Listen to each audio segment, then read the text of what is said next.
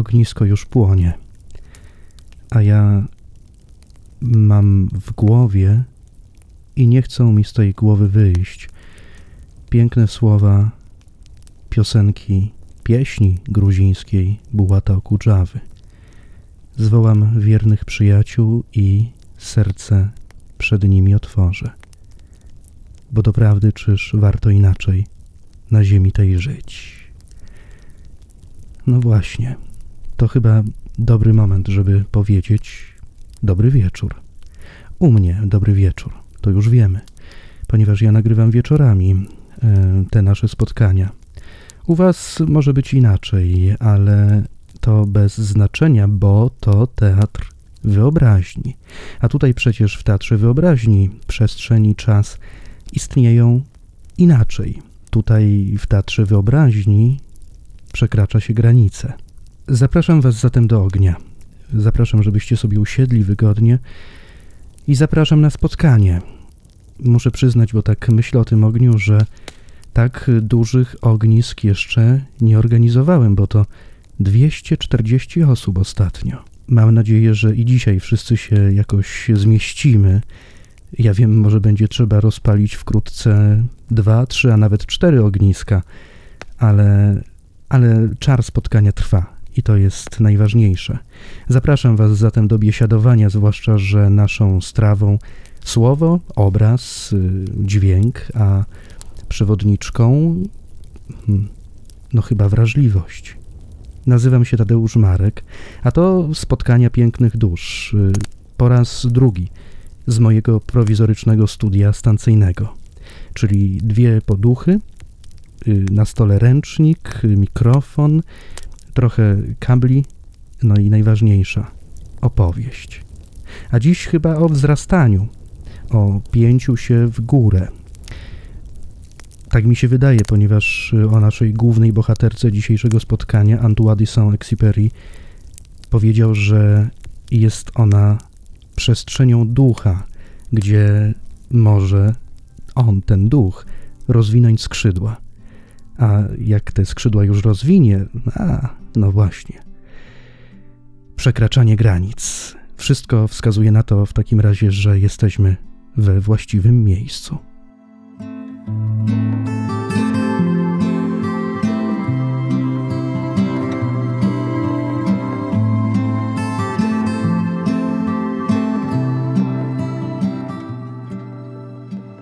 Wzbudza niepokój, czasem strach, a inni mówią z kolei, że to w niej ten prawdziwy spokój i ukojenie można znaleźć. Jest upragniona i niechciana zarazem. Nadaje podniosłości majestatu po to, by chwilę później wyszydzić i odtrącić. Ale niejednokrotnie bywa kreatorką, jak tutaj, w tej ciemnej izdebce, którą namalował w pierwszej połowie XVII wieku Francuz Georges de la Tour. Namalował ją aż cztery razy, mm, a ta odsłona, którą ja mam teraz przed oczyma, znajduje się, jeśli się nie mylę, w Waszyngtonie.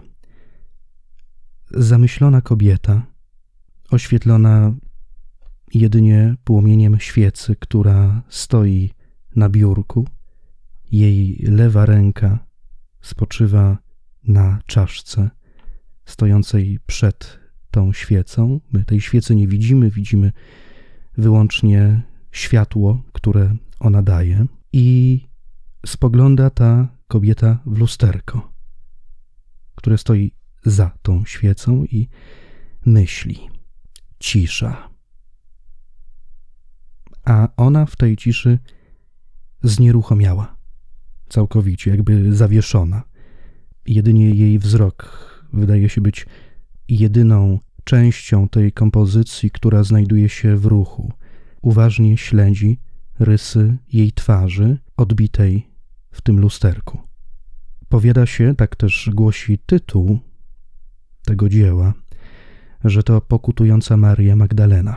Ale dla mnie ten obraz to przede wszystkim piękna próba nazwania ciszy i zamknięcia tej nazwy w jakiejś plastycznej formie. Próba, która zawłaszcza, wciąga i zatrzymuje. Ta cisza jest tutaj kreatorką przestrzeni, tej przestrzeni, w której zniekształcony, zawieszony jest czas. Ten czas jakby się zatrzymał. Tej przestrzeni intymnej i bezpiecznej, będącej równocześnie gruntem, właściwym gruntem pod spotkanie, ale jedno chyba z najtrudniejszych spotkań, jakich w życiu doświadczamy, bo spotkań ze swoim sumieniem, z samym sobą, ze swoją duszą, ze swoimi myślami, refleksjami. Spotkanie, które niejednokrotnie prowadzi nas i być może prowadzi też bohaterkę tego obrazu w ciemne, nieprzyjazne strony, ale może też prowadzić y, w jakieś krainy, które nazwalibyśmy tutaj piękną, zieloną Arkadią. Ale po co ja o tym wszystkim mówię? To takie wielkie, patetyczne słowa, ale może należy zadać sobie pytanie istotowe. Skoro to jest próba nazwania ciszy, no to jak ta cisza brzmi? Jak brzmi ta kreatorka i sprawczyni, zdolna zatrzymać czas i sprawić, że człowiek czuje się bezpiecznie? No może tak. To byłoby najprostsze. Ale może inaczej. Maria Magdalena siedzi w pokoju, być może na drewnianym krześle. Być może przenosi ciężar ciała, by jej nogi nie ścierpły. A to jest środek nocy, być może za oknami kilku mężczyzn właśnie wraca z gospody. Słyszymy kroki, może jakieś śpiewy, dokazywania. Jak wiemy drewno, a tego y, możemy sobie wyobrazić, że w izdebce jest całkiem sporo, też pracuje. Może za oknami jakiś nocny ptak. No to może ta cisza brzmi tak.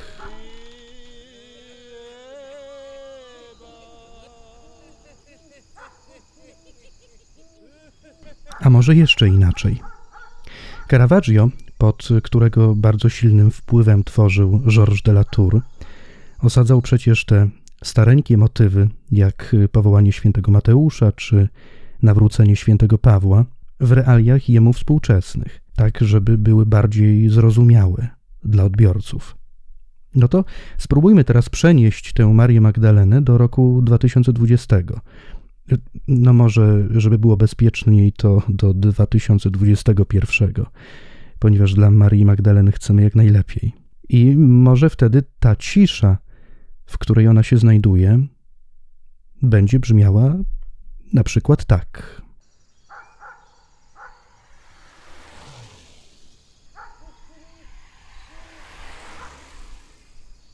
Kiedy wymawiam słowo przyszłość, pierwsza sylaba odchodzi już do przeszłości. Kiedy wymawiam słowo cisza, niszczę ją. Kiedy wymawiam słowo nic, stwarzam coś, co nie mieści się w żadnym niebycie. To oczywiście Wisława Szymborska, ale powtórzmy jeszcze raz, kiedy wymawiam słowo cisza, niszczę ją. No a jeśli nie wymawiam? Jeśli nie wymawiam, to milczę. Ale czy to moje milczenie wystarczy, żeby zachować ciszę? Czy w ogóle ma to jakiekolwiek znaczenie, to moje milczenie? Czy cisza w ogóle tym milczeniem się przejmuje?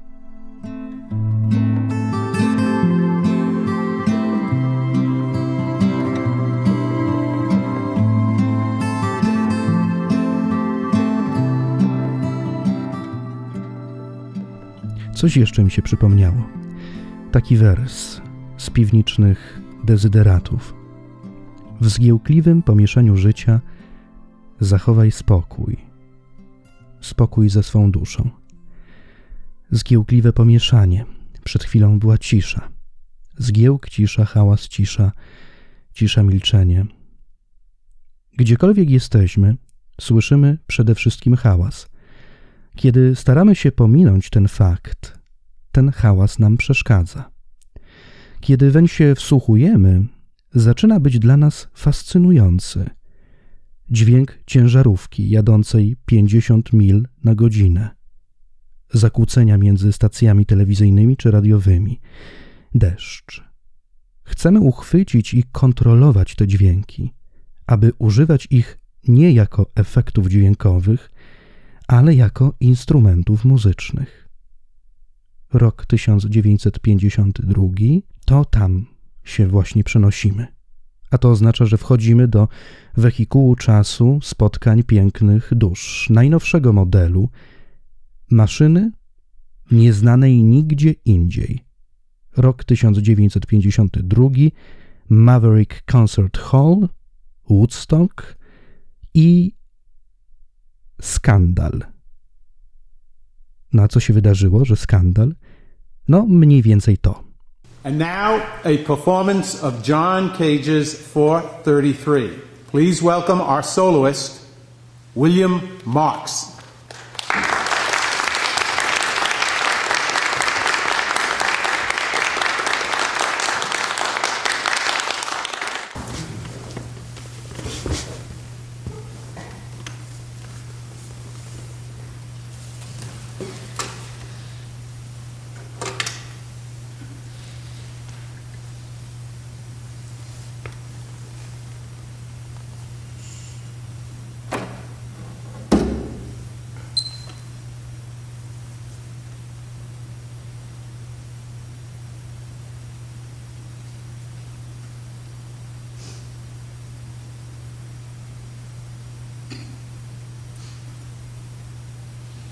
John Cage.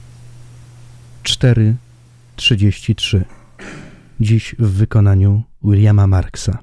To takie jedno z najbardziej znanych, jedna z najbardziej znanych rejestracji tego, mm, no właśnie, ktoś powie teatru wyobraźni i jednej z najważniejszych kompozycji w historii muzyki współczesnej, jak ktoś inny powie, no, tani performance Niemal pięć lat zajęło kompozytorowi stworzenie tego utworu. 4 minuty 33 sekundy ciszy. No właśnie, ale czy na pewno ciszy? Czy ten obraz Georgesa de la Tour był próbą ucieleśnienia ciszy? To, co do nas mówi z tego obrazu, to jest cisza, a może coś innego? Słyszeliśmy przecież te różne warianty otoczenia fonicznego, w którym znalazła się Maria Magdalena. Cisza nie istnieje, powiedział John Cage. A kiedy komentował to wzburzenie, jakie wywołało pierwsze wykonanie tego utworu 4.33, kiedy ludzie kupili bilety, pewni, że oto doświadczą jakiejś nieprawdopodobnej ferii brzmień, jeden z największych kompozytorów współczesnych, kiedy usiedli, zasiedli w tych fotelach, kiedy wyszedł pianista David Tudor i zamknął klapę fortepianu po to, by przez 4 minuty i 33 sekundy wyłącznie odmierzać czas, no to było powalające. Oburzeniu nie było końca. A John Cage tak skomentował: To oburzenie właśnie. Odbiorcy nie zrozumieli przesłania. Nie istnieje nic takiego jak cisza. Sądzili, że to cisza, bo nie potrafili słuchać, a przestrzeń była pełna niespodziewanych dźwięków. W pierwszej części można było usłyszeć szum wiatru dochodzący spoza budynku. W części drugiej krople deszczu zaczęły bębnić po dachu, a w trzeciej sama publiczność zaczęła wydawać różne interesujące dźwięki, kręcąc się na siedzeniach, szepcząc, a nawet wychodząc. Utwór, jeden z najistotniejszych w historii muzyki współczesnej, ale jak się okazuje, także w życiu jego autora. Żaden dzień Nie mija bez wykorzystania tego kawałka w moim życiu i w mojej pracy. Słucham tego codziennie. Nie siadam, żeby to zrobić. Skupiam się na tym. Zdaję sobie sprawę, że to się dzieje ciągle. Przede wszystkim jest źródłem radości z życia. Muzyka jest ciągła. Tylko my się odwracamy.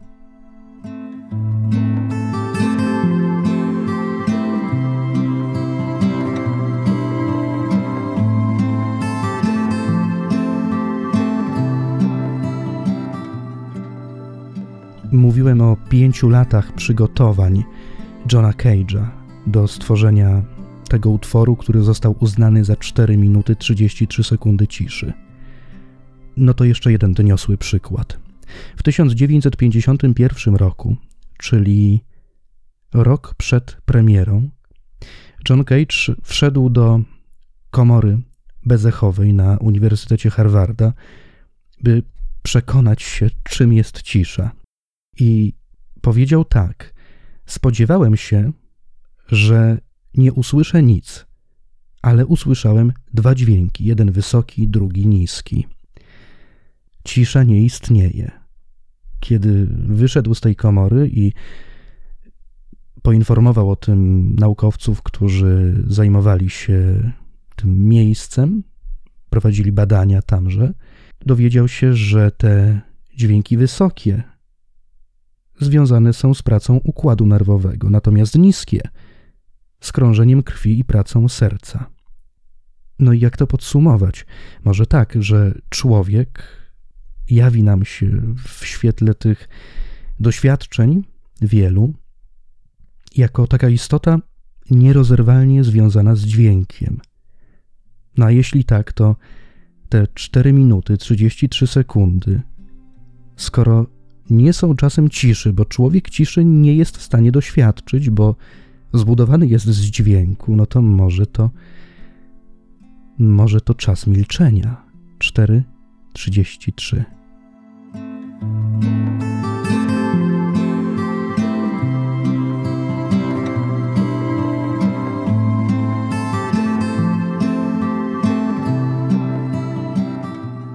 Ryszard Krynicki opowiedział swego czasu taką historię. To był zjazd poetów, w którym on uczestniczył jako młody adept tej sztuki, tego rzemiosła.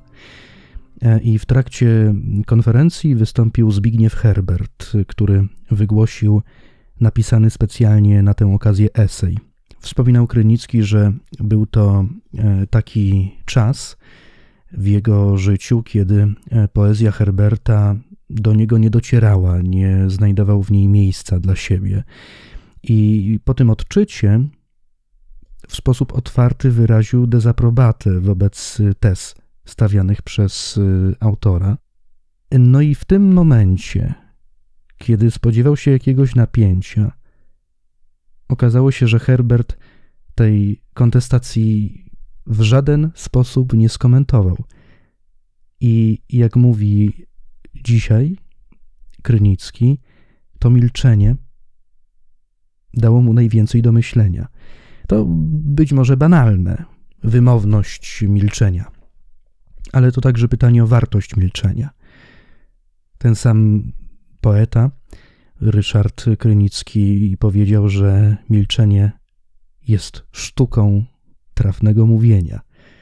Na trafny, no to chyba taki, który jest w stanie odsłonić coś, co nazwiemy jakąś prawdą, trafny, zmierzający do prawdy. Poezja przecież zmierza do prawdy, do odkrycia prawdy, do nazwania prawdy, a co za tym idzie milcząc. Także zmierzamy w tym kierunku. My w spotkaniach pięknych dusz y, w jednym z odcinków rozmawialiśmy już przecież o tym, milczeniu mm, przy drugim człowieku, a może właściwiej byłoby powiedzieć o milczeniu z drugim człowiekiem.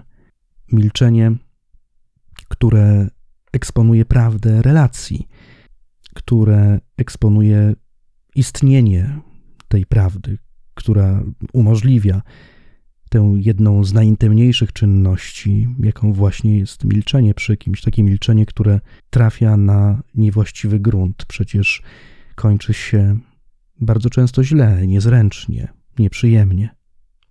Ja o to milczenie rozpytywałem tu i ówdzie przed naszym dzisiejszym spotkaniem i obdarowano mnie wieloma przemyśleniami, a wśród nich takim jednym, które wryło się we mnie z jakąś szczególną mocą. Pozwólcie, że je zacytuję. Pytasz, ile we mnie jest milczenia? Odpowiem inaczej.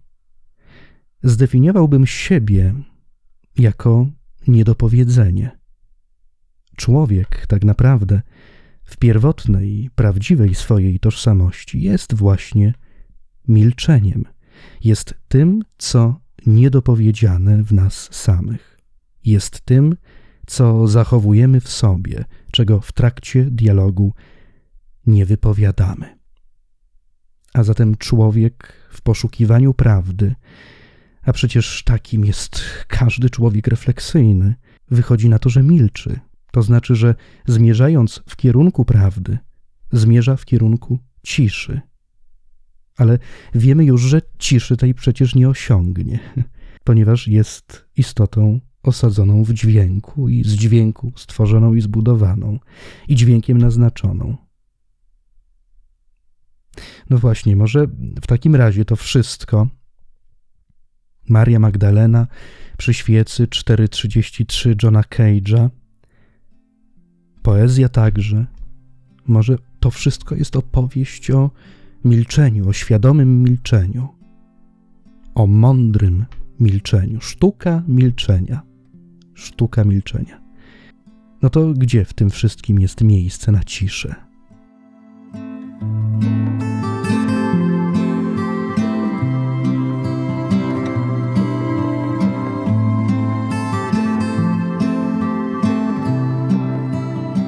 Wróćmy na chwil kilka jeszcze do tego roku 1951, kiedy John Cage wszedł do komory bezechowej. No, on wchodząc tam liczył, że doświadczy absolutnej ciszy, niezmąconej żadnym dźwiękiem. No i to się nie udało. Udać się przecież nie mogło. Myślę, że to jest czas, żeby zaprosić kolejnego gościa do tego naszego rozpalonego ogniska. A tym gościem będzie Stanisław Radwan, jeden z najważniejszych polskich kompozytorów muzyki teatralnej. To ten człowiek, za którego sprawą narodziła się ta moja dzisiejsza opowieść. Z tą koncepcją Stanisława Radwana spotkałem się mm, pierwszy raz parę miesięcy temu i poczułem się absolutnie urzeczony, dlatego że całe moje dotychczasowe myślenie o ciszy obróciło się o 180 stopni.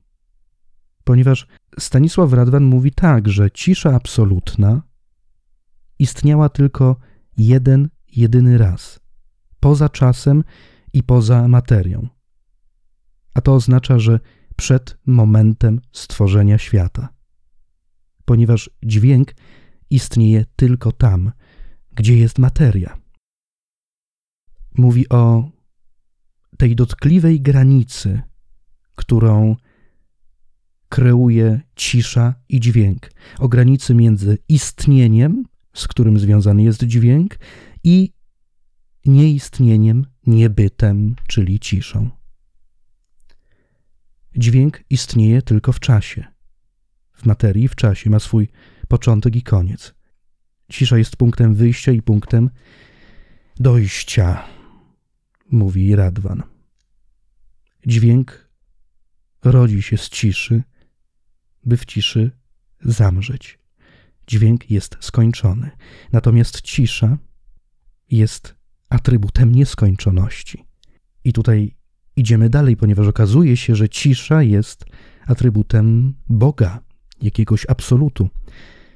Cisza jest doskonała, jest desygnatem doskonałości.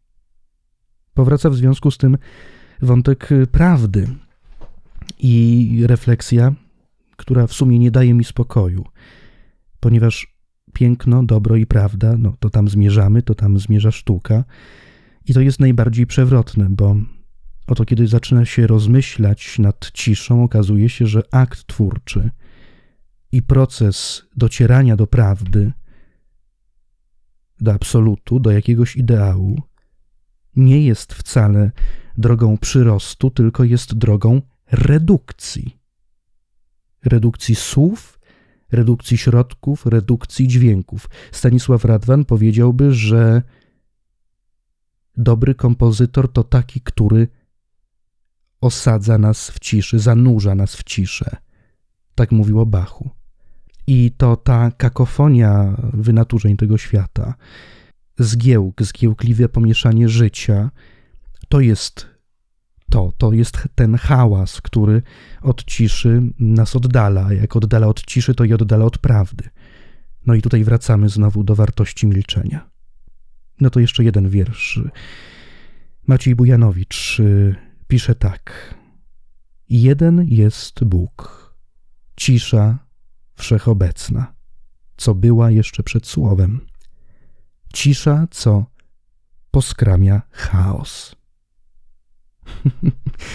Strasznie się to wszystko pomieszało, prawda? Ja wiem, że tak jest i bardzo za to przepraszam. I postaram się to jakoś naprawić. Może to będzie próba karkołomna, ale, ale będzie. I zrobię wszystko, żeby jeszcze dzisiaj na to nasze spotkanie zaprosić tę ciszę doskonałą, a przynajmniej coś, co najbardziej będzie do niej zbliżone. Bardziej niż sytuacja, w której zamkniemy drzwi, okna i zamilkniemy.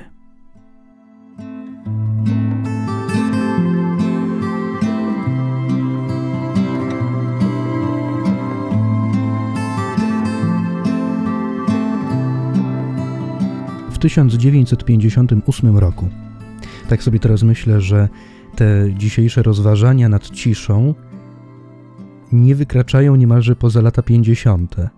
Tam jakoś wszystko się e, skupiło i, i, i tam tkwimy. No więc y, właśnie tam, wówczas w 58 roku, ukazał się wiersz naszego dobrego przyjaciela, do którego wracam z radością zawsze, Leonarda Coena. Mm, wiersz, który nosi tytuł Prezent, The Gift i brzmi tak. Mówisz mi, że cisza bliższa jest uspokojenia niż wiersze. Ale jeśli w prezencie dam ci ciszę, bo ja znam ciszę, powiesz, to nie jest cisza, to nowy wiersz i oddasz mi ją z powrotem. Bo ja znam ciszę. Ja znam ciszę. Co to znaczy? Ja znam dojście do prawdy w jakiś sposób być może tę prawdę poznałem. A jeśli nie poznałem, to wiem, gdzie jej szukać. Wiem, jak obcować z tym, co nazwalibyśmy ciszą jakąś właśnie. Ciszą bliską tej ciszy absolutnej. Znowu Krynicki. Poeta zajmuje się poszukiwaniem prawdy i poszukiwaniem piękna, i odnajdywaniem prawdy i odnajdywaniem piękna zna ciszę. Ta poezja dzisiaj powraca nieustannie. Ja przyznam szczerze, że ja nie planowałem takiego spotkania około poetyckiego. I nawet kiedy układałem to dzisiejsze spotkanie w jakiś taki konkretny porządek, y, nie wychwyciłem tego, jak wiele wierszy się dziś tutaj znalazło. No ale to właśnie o czymś świadczy przychodzi mi do głowy e, takie zdanie Fryderyka Niczego, który powiedział kiedyś, że tyle jest rzeczy między niebem i ziemią, o których tylko poetom coś niecoś się śnić raczyło. No i właśnie może dlatego my tam zaglądamy i zadajemy sobie pytanie, co trzeba zrobić, żeby, żeby takiej ciszy, która chociaż w części usatysfakcjonowałaby na przykład Johna Cage'a, co trzeba zrobić, żeby takiej ciszy doświadczyć? No i pierwsze, co przychodzi do głowy, to, to zostać poetą, ale to chyba nie takie łatwe. A drugie, co przychodzi do głowy, co w pierwszym rzucie wydaje się nieprzyjemne, no ale jednak taka myśl z tyłu głowy się kołacze. No, że może umrzeć trzeba, żeby poznać ciszę, skoro cisza związana jest z niebytem ludzkim.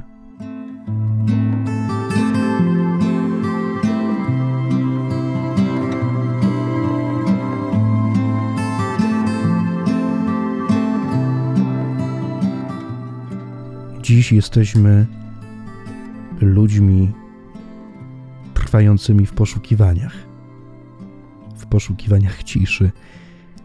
No i w ramach tych poszukiwań czas w tym momencie wykonać bardzo konkretny i odważny krok, a mianowicie porzucić ląd.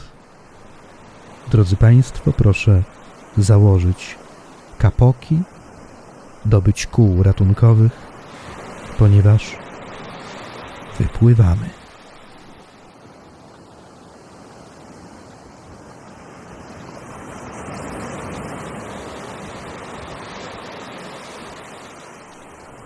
Przed oczyma mam obraz, który zdaje się kondensować w sobie to wszystko, co tak trudno dotąd było mi określić, co w ogóle tak trudno jest określić. W pewnym sensie on pozostaje ucieleśnieniem tego, czego tak bardzo chciał doświadczyć John Cage przestrzeni najbliższej poetom, choć niepojmowalnej słowem. Ciche miejsce. No właśnie, jak ono wygląda? Bo my w końcu wypłynęliśmy i, no i gdzieś prawdopodobnie dopłynęliśmy. Ciche miejsce. Wkoło dalekie, nieskończone morze. Gaj cyprysowy, ciszą skamieniały. Spokój wód wieczny. Bóg śmierci, posępny duszą ten grodziec zostawił ostępny. I odwróciwszy twarz, odszedł w bezdroże. I w długiej łodzi, o milczącym wiośle, Charon tu z brzegu białe wiezie dusze i w ciemne, wąskie wwozi je zarośle między dwa słupy z kamienia, na których dwa lwy o głowach groźnych i ponurych patrzą na siebie, zasłuchane w głusze. Ciche miejsce. Tak y, nazwał pierwotnie swoje dzieło Arnold Buklin. Dzisiaj opowiedziany ten obraz, bo jak wiemy, w spotkaniach pięknych dusz obrazy się przede wszystkim opowiada. Dziś opowiedział go Kazimierz Przerwatetmajer. Wyspa Umarłych. No i faktycznie widzimy ten moment, w którym łódź zbliża się do brzegu wyspy. I my wiemy, co wydarzy się za kilka chwil, ponieważ za kilka chwil nastąpi cisza ta cisza absolutna. I to jest taki moment zawieszenia, w którym ten dźwięk zdaje się powoli ustawać. I niebawem dla tego jednego z bohaterów tego obrazu, który wiosłuje, ponieważ to dusze przecież wiosłowały, a Charon tylko dowodził, dla niego stanie się jasne niebawem, dla tej duszy, może dla niej, to, co dla nas w tym momencie okryte jest płaszczem tajemnicy. Tajemnica absolutnej ciszy zostanie odkryta. Miejsce pomiędzy. Ten obraz jest miejscem pomiędzy i chyba dlatego tak zachwyca, bo to nie jest wyłącznie ta kraina, która sprawia, że my możemy poczuć ten absolut w ciszy zamknięty. Jest tym punktem zawieszenia, punktem przejścia to tak jak te wszystkie rzeczy, które znajdują się między ziemią a niebem, dostępne tylko poetom. Zdaje się, że za sprawą tego obrazu to wszystko, co nienazwane i nieokreślone, staje się dużo bliższe i łatwiej osiągalne nam. Nam, którzy nie wszyscy przecież poetami jesteśmy.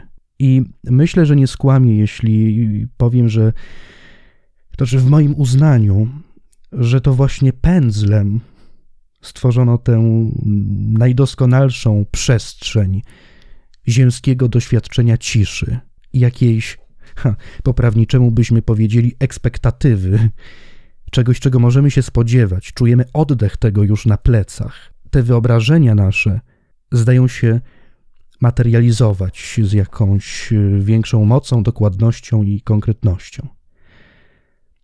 To pędzel, ale jest jeszcze muzyka a konkretnie jej poemat muzyczny, który w 1908 roku napisał Siergiej Wasiliewicz Rachmaninow.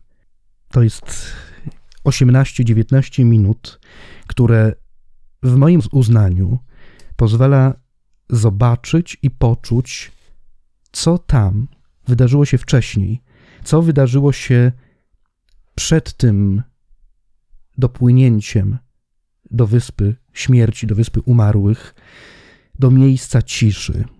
Przyznam szczerze, że wczoraj sięgnąłem po wyspę umarłych Rachmaninowa, zapaliłem sobie świecę, zgasiłem światło, zamknąłem oczy i wydarzyło się coś nieprawdopodobnego.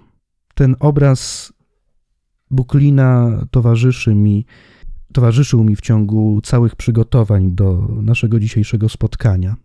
I o ile ta kompozycja malarska dostarczyła mi spokoju, ukojenia, dawała takie poczucie jakiegoś bezpieczeństwa, poczucie tego, że zbliżamy się do tego momentu, w którym w końcu możemy udać się na zasłużony spoczynek. Wśród tych cyprysów zacienionych, to jeszcze takie głupie skojarzenie może ale y, od razu zestawiło mi się jakoś w głowie z tymi dziecięcymi jeszcze e, obrazami wyobraźni, e, które powstawały w wyniku czytania tych y, powieści, jak na przykład Tajemniczy Ogród, dzika roślinność, ciemna zieleń. To wszystko tworzy jakąś magiczną aurę, w której chce się trwać. W tym przypadku trwać wiecznie. Ale wróćmy do Rachmaninowa. Nagle słyszę i widzę, co działo się wcześniej. Widzę moment, w którym ta dusza tego człowieka opuszcza próg domu i czuje potężny niepokój. Powoli udaje się na pomost. Widzimy, że jest ciemno wokół. Tam już czeka Charon, bądź jakiś inny przewoźnik. Tutaj to imię jest umowne. I zaczyna się podróż. Podróż w kierunku ciszy. Myślę, że to mało prawdopodobne. To oczywiście byłoby bardzo romantyczne, gdyby taka dusza prowadzona takimi wzniosłymi, jakimiś filozoficznymi refleksjami, nie mogła się już doczekać i wytrzymać z ekscytacji, bo to odkryje tajemnicę ciszy. Myślę, że to strach. I ten strach czuć u Rachmaninowa. Kiedy siedziałem z zamkniętymi oczyma, przechodziły mnie ciarki. Do tego stopnia niespokojne momentami były to dźwięki, wprawiające w jakiś rodzaj trwogi. Ale to jest y, sprawa sinusoidalna, bo wielki niepokój zaistniał po to, by wkrótce ulecieć na rzecz obrazów pięknego balu wystrojonych dam, korali, frykasów, by potem odpłynąć w wodzie i mgle, która otaczała tę małą łódkę. Ta łódka kluczyła trochę. Bitwa niepokój. A potem cisza. Wróćmy do Buklina. Powstały, powstało pięć takich obrazów przetrwały do naszych czasów cztery. I jedna z wersji tego obrazu została namalowana na zamówienie pewnej wdowy. I w liście do niej Buklin tak pisał. Będzie pani mogła wyobrazić sobie, że pogrąża się w świat ciemnych cieni, czując jedynie miękki, delikatny powiew, który marszczy powierzchnię morza i będzie się pani bała przerwać ciszę najdrobniejszym nawet dźwiękiem. Nastanie taki spokój, że przestraszy się pani nawet pukania do drzwi.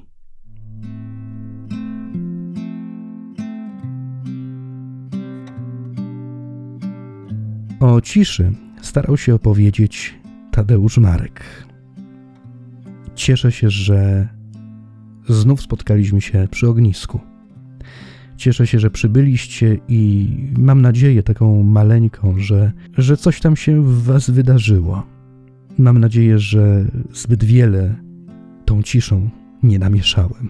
Natomiast mam taką prośbę, jeśli ten materiał sprawił, że jest wam lepiej, że ja wiem, może wlał jakąś szlachetność w wasze tuszyczki i serduszka, to opowiedzcie o tych spotkaniach swoim znajomym, swoim bliskim, zaproście ich. Zawsze możemy rozpalić i piąte ognisko. Zasubskrybujcie też proszę kanał, żeby było nas tu więcej, żeby YouTube nas rozsyłał dalej w świat i żebyście wy wiedzieli, kiedy ukaże się coś nowego. Bardzo Wam dziękuję. Miejcie się pięknie, dobrze i szlachetnie. Do usłyszenia, do zobaczenia już wkrótce.